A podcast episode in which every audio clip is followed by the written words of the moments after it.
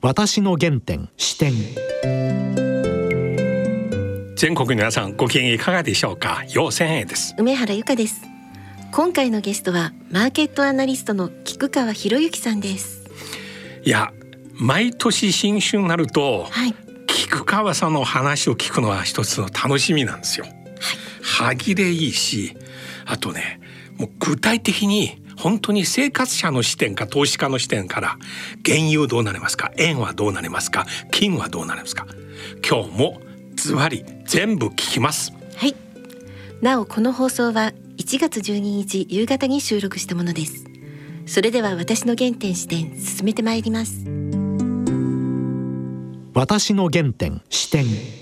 菊川さん今日はよろしくお願いします。お願いします。いやーまた一年あっという間に。早いですね。去年のこの頃木川さんに2021年どうなりますかって聞いたのは昨日のことのようですね。うん。なんか年がいくとですねうん。一年があっという間に過ぎるという感じはしますね。小さい頃の一年というのはすごく長かったんですけども、うん。ちょっと50代を過ぎてから寂しいですね。あっという間に過ぎてるなという感じしますけども、ちょうど今年は寅年ということでですね日本ではこの相場格言格言でですね虎は千里を走ると。まあ日本の経済人この話大好きですよ毎年。大好きなんですね。で千里を走るっていうとですね、ええ。とんでもなく相場が上がるんじゃないかと。勘違いしちゃうんですけども。でもね僕大体ここ20年毎年新春ね 経済人の会合でこういう話聞いて一回も当たってませんよね。そうなんですね。の関係は。もう失われた10年20年30年と来てますから、えーこの虎は千里を走るという格言もですねええ。もともとは親の虎母親の虎が、えー子供の虎を思う気持ちが強くてああ。千里を行ってすぐに千里を戻ってくるとマーケットでいうと行ってこいというようなあなるほど。もともとの意味があるんですね。ですから、干支で、えー、12個ありますけども、寅年が最も成績の悪い年なんですね。そうですか。そうなんですね。外れると期待します。えーただし、干支では一番弱いんですけども、ええ日本ではもう一つ、九星という9つの星という、はいこれで言うと今年は五黄の虎ということでですね、これは最も強い金運の年、マネーの年というふうに言われてるんですね。もう完全に細木和子様の世界ですね。そうです。前回のこの五本の虎といったのは1986年おお。ちょうどバブルの入り口ということでね私日本に上陸した年ですね。そうですね非常に縁起のいい年だった 私わけですけどもポートまだ持ってます。ちょうどそこからバブルが始まっていった、はいはいで今年もそれを期待する声もまあ証券関係者からはあるわけですけども、まあどうなるかといったような話を今日進めていきたいと楽思いますね。ですね。えまず木川さんにズバリ今年ね現在このオミクロン株の感染状況、ええ。水曜日昨日東京はい。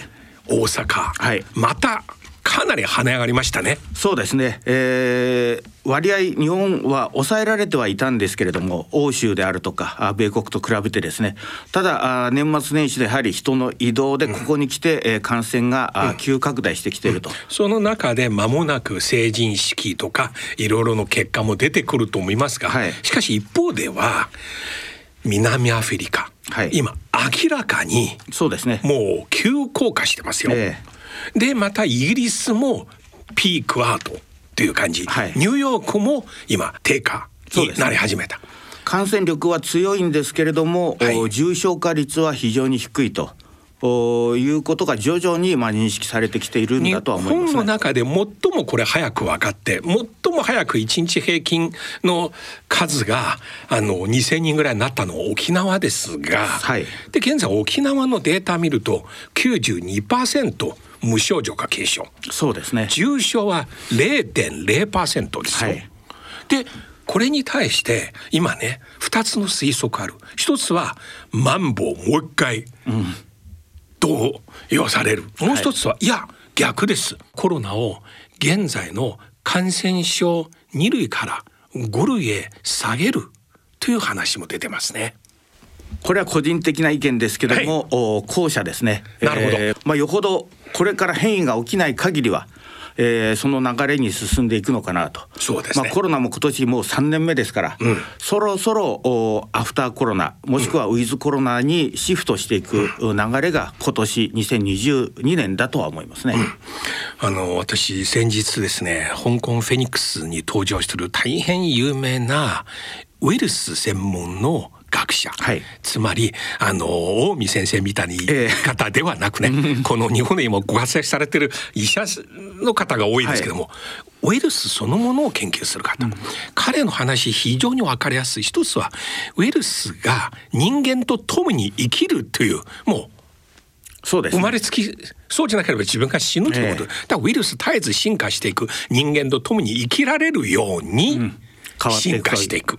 そう全てのウイルスはだいたい12年でこういうふうに変わるんです。そうですね。スペイン風邪の時、ええ。ワクチンなく3年目でこうなります。やはり時間が解決していくと、はい。い、ったところはあるでしょうしこれで多分集団免疫が急速に広がって、はい。えー徐々にまあかかるけれども重篤化しないと、はい。そういうふうになることを期待したいと思いますね。そうですね。でそうするとこの状況はだんだん広く認知されるようになって、ええ。南アフリカの状況筋は今度イギリスさらにニューヨークカリフォルニアでそして沖縄東京。だんだんだんだん次から次へこれを分かるようになって、はい。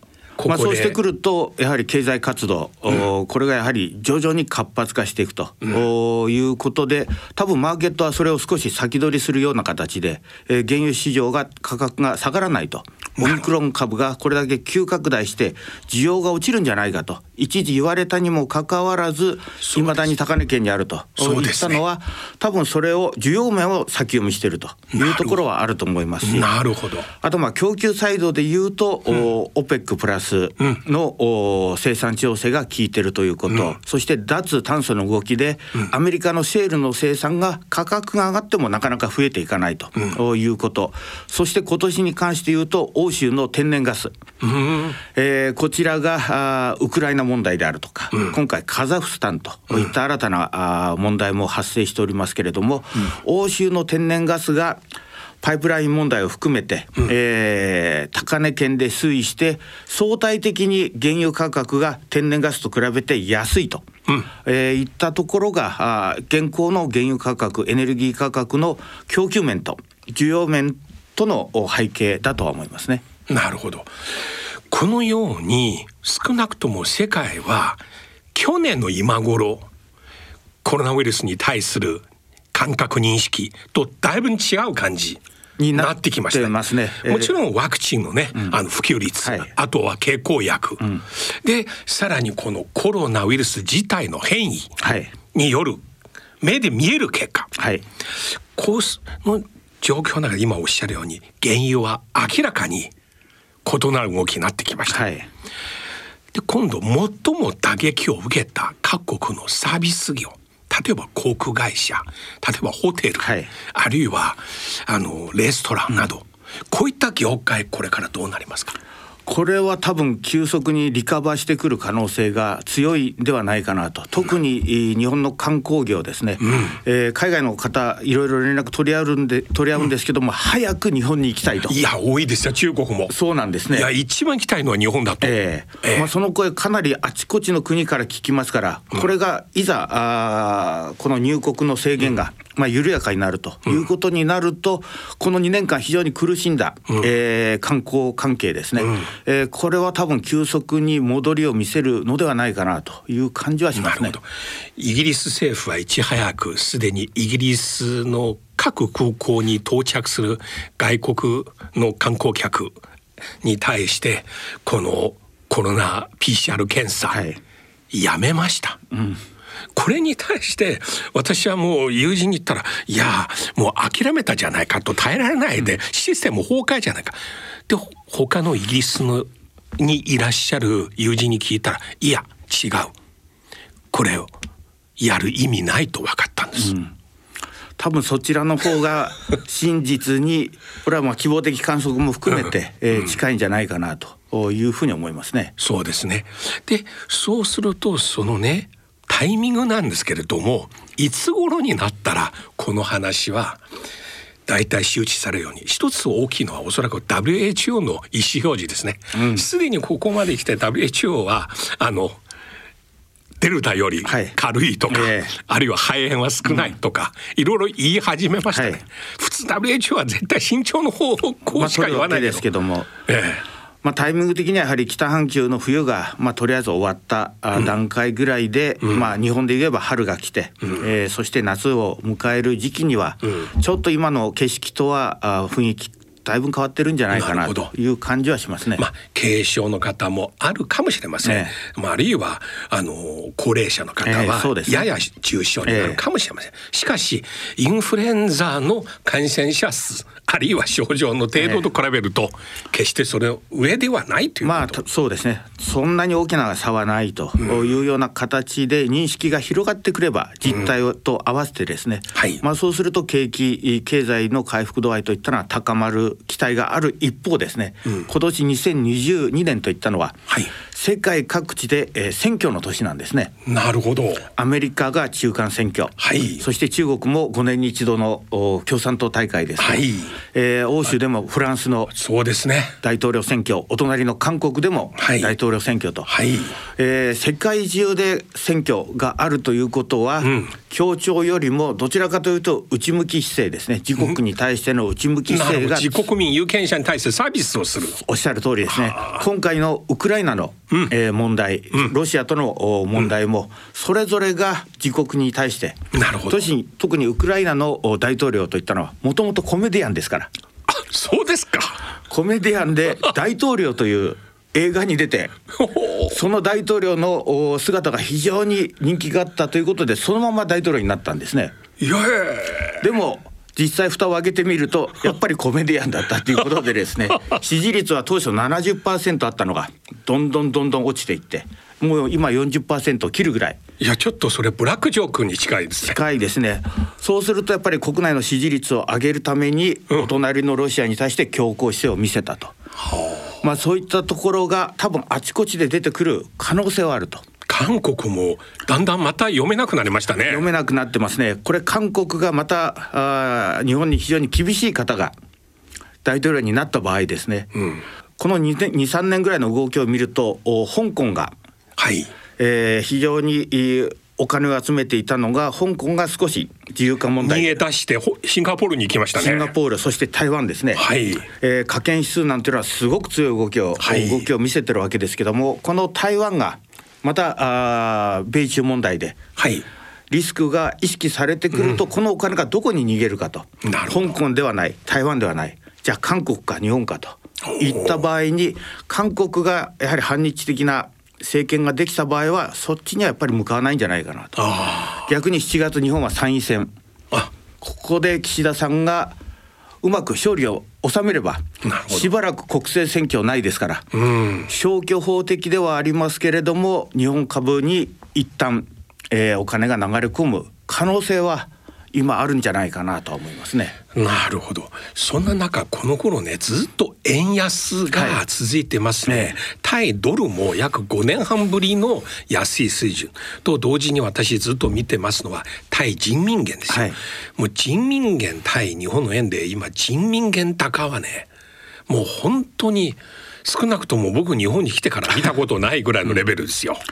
そうなんですね、えー円安といったのはあーかつてはあー輸出企業が多かった、はい。えー日本にとっては円安は、まあ、株価にとっても景気にとってもプラスといった側面が、まあ、クローズアップされていたんですけども、まあ、去年あたりから悪い円安と。そうですね、えー、いった言葉が出てきてるんですね、これは日本は当然エネルギーにしろ食料にしろ、ほぼ100%、えー輸入に頼ってると、円安になればあその分はあ非常にコストアップになると、はい。えーつながるということで円安のメリットは確かに輸出企業あるんですけども、拠点は徐々にもう海外にはい。移転している中円安が進みすぎると、はい。これは日本経済にとってはプラスマイナス差っ引くとやや悪い方向に行くリスクはなるほど。高いと思います、ね、今おっしゃったことつまりほ輸出の割合比率高いところは実は言い換えると海外生産比率高いんですよ。そうなんですね。現地生産現地販売だから、ええだから従来の国内生産海外に持っていく場合の円安メリットほぼ今少ないですね。少ないと思いますね。でこれはあまりにも円安が進むとですね、えー多分日本の将来的にもちょっと厳しいかなとそうですよね思いますね。えー、私もおもう30年前ですかアメリカに留学してた時、うんえー、それから比べるとアメリカさん下手そうなんですね。ついに今日公開した。あのー、やっぱり円安が進むとですね海外から日本に来た人は日本ってなんでこんなに安いんだろうと。いやみんなそう思いますよ。だから中国人観光客1000万人殺到したんですね、うん、海外の人から見ると日本に来ると何をまあ、食べるにしても観光するにしても、不動産買うにしてもとんでもなく安く感じるんですね。逆に日本から海外この2年間みんな行けてないですけども行くとびっくりしますねこの頃東京のマンション価格急騰と言いながら実際海外のマネーですよ、ええ、そうですね。もう。ですから、うん。自分も子供を留学させようと思ったら調べてみるとですね、はい。ええ、私が言ってた時の何倍にももう授業料も上がってるしかつレートも円安になってるとですね。お嬢様に約束した国はもはや今？もはや対象国ではなくなってると 最初お父さん行った国と違うじゃないかと。今別のところ今新たにリサーチしてる。ですから悪い円安が進みすぎると。最初アメリカですかそうですね。アメリカカナダ。今はどこを考えてらっしゃるんですか？もう少し新興国がいいから。タイとか。いいかもしれない、えー、お父さんの将来の第二の人第二の人生。を考える上でも、ね、とか。いいかもしれないですね。キックボクシングもあるしなるほど。本当にそういうこと大事なんですよ。この番組のリスナーの皆さんにそうなんですね。ですから失われた10年20年30年と言われて、うん、確かに中流でいいのかもしれないですけども、ええ、多分この中流をキープするコストといったのはこれからどんどん上がっていくとなるほど。いうふうに思いますしカエルの話が日本でもよく言われますけども、うん、水から入れたカエルは徐々に集まってくるともう茹でカエル逃げれないと。いや一番かわいそうな状況ですよ、えこれが今の日本にちょっとなってきてるかなと。なるほどね。で海外行こうにも海外行くと高いですから、うん、だんだんだんだん若い人がこれ留学の比率もすごく落ちてきてると思うんですね。原油高中での円安ですから、えー、それは大きいですよ。ですからそれに対してやっぱりヘッジは必要であろうというふうには思いますね。給料が上がらないんであれば。なるほど。給料を上げるかもしくは別な運用でカバーするかと。岸田首相がね経済界に対して上げろと言っても、上がらない、これは口頭でねお願いしてるだけですよね。そうなんですね。で岸田さんが選挙に勝った場合ですねマーケットに優しい施策を発言してくれれば多分お金は集まると思うんですけどもちょっと就任してからどちらかというと下がったこと多いよね。そうなんですね。発言によって。発言によって下がる。まあこの発言の中身がどう変わっていくかと、うん、夏の参院選挙以降ですね。これも一つ日本にお金が流れるかどうかのポイントにはなると思います、ね、なるほど。であとこの頃ねまああの脱炭素、はい、でいろいろところで叫ばれてますが、ええ、もはや今電気自動車。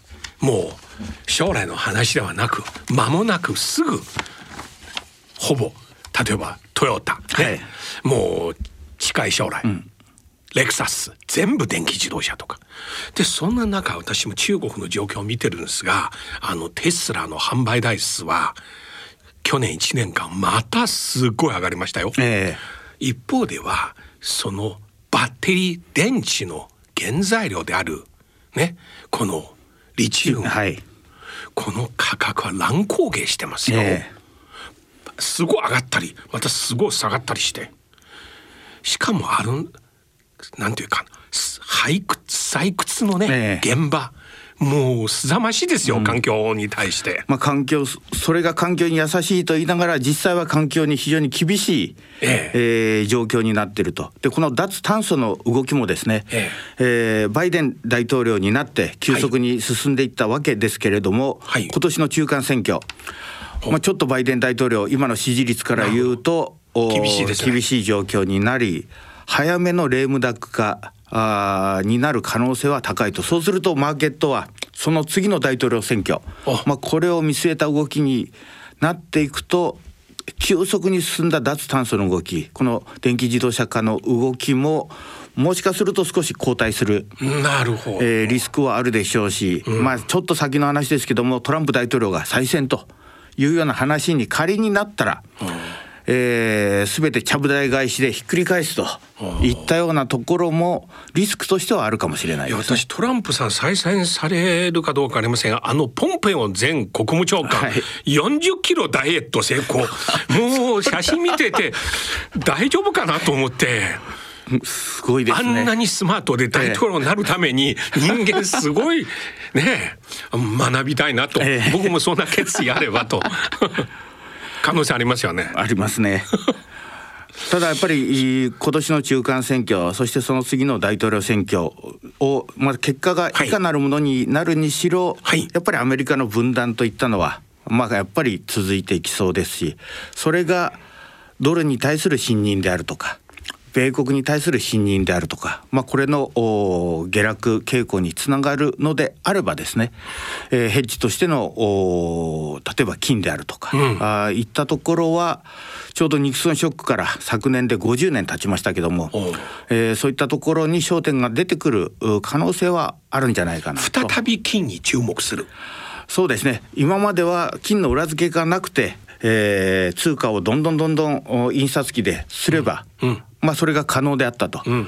えーその弊害がやっぱり少しずつう出てきているということと昨年のアフガンの撤退以降ですね、本当にアメリカを信じて大丈夫かという気持ちが多分少しずつ広まっているような感じはしますし特に今年選挙の年ということでどの国も内向き内向きになっていくと若干そのあたりがマーケットに関しても波乱の種になるリスクはあると思いますね。なるほど。あの今までの常識から見れば大体インフレ懸念が高まると金が上がりますよね。しかし現在明らかに世界的なインフレになってるんですけれども金の価格それほど上がってません、はい。その要因は何でしょうか？まあ、やはり今年アメリカが金利を引き上げる、流れに今のところ向いているということですね、えー金利上昇、まあ、これは基本的にはドルの買い要因になって、えー金にとってはそのお上値を抑える要因になるわけですけれども、前回のお金利の引き上げ局面を見てもですね、金利が FOMC で、えー利上げが決定するまでは金価格、まあ上値が重い、売られるんですけども、実際に利上げが決定した後は知ったらしまいでそこから切り返しを見せているんですね。ですから今年、まあ、早ければ3月とか、えー6月といったあ話が出ておりますけれども、まあ、そのあたりまでは上値の重い状況続くでしょうけども実際利上げがスタートしてくると、まあ、そこからの切り返しは早くなっていくのではないかなという感じはしますね。なるほど。あとこの1年間の金の価格のねあのなかなか上がらない背景としてよく指摘されてるのは昔と違って今仮想通貨がかなりこの遊びマネーをええ吸収してると。そうですねだけどこの頃ねこのビットコイン今すごい下がってますよね。ええここれから仮想通貨が金の価格影響する局面まだ続きますか？今まで、まあ、特に昨年に関して言うと、暗号資産のお ETF に、金の ETF からお金が少しシフトしたといった流れはあったんですが、今年は多分その流れは少しそれほど強くならないのではないかなと。逆に中央銀行等は金のお保有を、まあ、増やしていると、おいった流れの中でデジタル通貨の流れは多分進んでいくと思うんですけれども、暗号資産に関して言うと、えーアメリカがジャブ付きを吸収し始める流れとともにお金も逃げていくんではないかなという感じはしますね。なるほど。数年の歴史がない暗号資産と、うん。何千年もの歴史のある金と、まあ、どっちを取るかというとやっぱり手堅い現物を取る人がもしくは国が多いのかなと、えー逆に暗号資産で儲けたお金をですね、金にシフトするという動きも出てはいるんですね。ね。えー暗号資産で儲けたお金を暗号資産で買い直すんではなくて、うん金の現物を買うという動きも出てるということですね。この暗号資産の不安定さ正直言って政治的なねリスクとこんなにつながってるのは意外でしたね。あのカザフスタンのはい。この動乱によって初めて私分かりましたよ。このビットコインね。はい。そのほなんていうか採掘。採掘してる、ええなんか6割か5割なんかあの国にいらっしゃるっていうのが意そうなんですね。外でしたね。かつては中国うん。がほとんどおこの採掘に携わっていたわけですけども、ええ。中国がそれを全面的に禁止して、はい。そしてそのお場所がシフトしていったと。おいうことですね。うん。であそこはまたあーその暗号資産だけではなくて他のお資源ですね、石油も OPEC の加盟国ですしその他の資源もお非常に多くう採掘される国ということで、まあ、ここを狙って中国であるとかロシアであるとか、まあ、アメリカも含めて、えーやはり資源争奪戦の一つの場になるのは確かだと思いますね。最初カザフスタンのこの動乱は民主化と思ったんですけれどもどうやら権力闘争みたいですね。そうですね権力闘争が並行して動いているということと、まあ、今回はあ天然ガスの値段が一気に2倍になったとこの寒い時期に、はいえー天然ガスのお値段が2倍になったということでデモが起きましたけれども並行してですね食料価格といったのもやっぱりすごく上がってるんですね。なるほど。でアラブの春、はい。これが起きた時も最初のきっかけは小麦の上昇でパン価格が上がって、うん。食べるものの値段があ困ったと、いったところが騒乱の一つのきっかけになりましたから今後もこの食料価格の高止まりそしてエネルギー価格の高止まりが続くのであれば、まあ、中東エリア、えー北アフリカエリア、えーそして新興国のお各地ですね、アメリカの金利の上昇欧州の金利上昇で最も影響を受けるのは新興国ですから。そういった金融面と物価面とダブルパンチでくるとやはり地政学リスクはあちこちで火種があるのがまあ吹き出てくる可能性はやはり注意すべきだとは思いますね。なるほどそういう状況の中で仮想通貨も株式もね不安定であると感じたらまた再び金に戻りますね。まあ回帰する動きは全てではないにしろ、まあ一部出てくるのではないかなと。いうふうに感じますし今週そして先週の動きを見ても、アメリカの金利は上がるんですけども、ドルがもうちょっと買え買われなくなって、えー逆に金が売られなくなってきてるとこういった動きが出ておりますからある程度今年のアメリカの利上げを嫌気した売りといったのはあ一定程度、お吸収した織り込んできているのかなという感じはしますし今後イランと米国との核合意の復帰の問題、はい。これもなかなかまとまりそうではないということを考慮すると、エネルギー価格の高止まりも季節的には春は一旦下げやすい時間にはなりますが、夏にはまたオミクロン後の景気回復と重なるとまたエネルギー価格の上昇といった問題も出てくるでしょうし、えーインフレといったのは一時的ではなくてちょっと長めのスパンで考えた方が良いのかなと。でインフレに関することで、えー商品の価格といったのは大体10年ごとにサイクルを描くんですね、えー10年ごとに安値安値安値を取っていくと、まあ、そうするとコロナショックで、えー歴史的な安値をコモディティ価格はつけたわけですから、はい。今後この安値を切るのは10年後ぐらいと。なるほど。えーそこを打った相場は天井をつけるまで高いという格言があるんですけれどもおどの程度まで上がるかどうかはクエスチョンですけれども、えーそこを打ったばっかりのコモディティ価格全般の流れですから、まあ、昨年コモディティのスーパーサイクルといったような話題も出ましたけれども、ちょっとお簡単には下げにくい地合いにはなっているというふうには思いますね。よくわかりました。これから定年に向かっていく私今ね聞きながらメモを取りたくなりました。どうもありがとうございました。私の原点視点。いや本当に良かったんですよ。聞きまして。よさん個人的にも良かった個人的にも なるほどなと。個人的にもこのインフレコロナの時代。今後一番硬いもの、はい、何でしょうかと。考える中いいアドバイスいただきました、はい、おそらくリスナーの皆さんもそう思うでしょう、はい、はい、それではそろそろお時間です。お相手は陽線へと。梅原由香でした。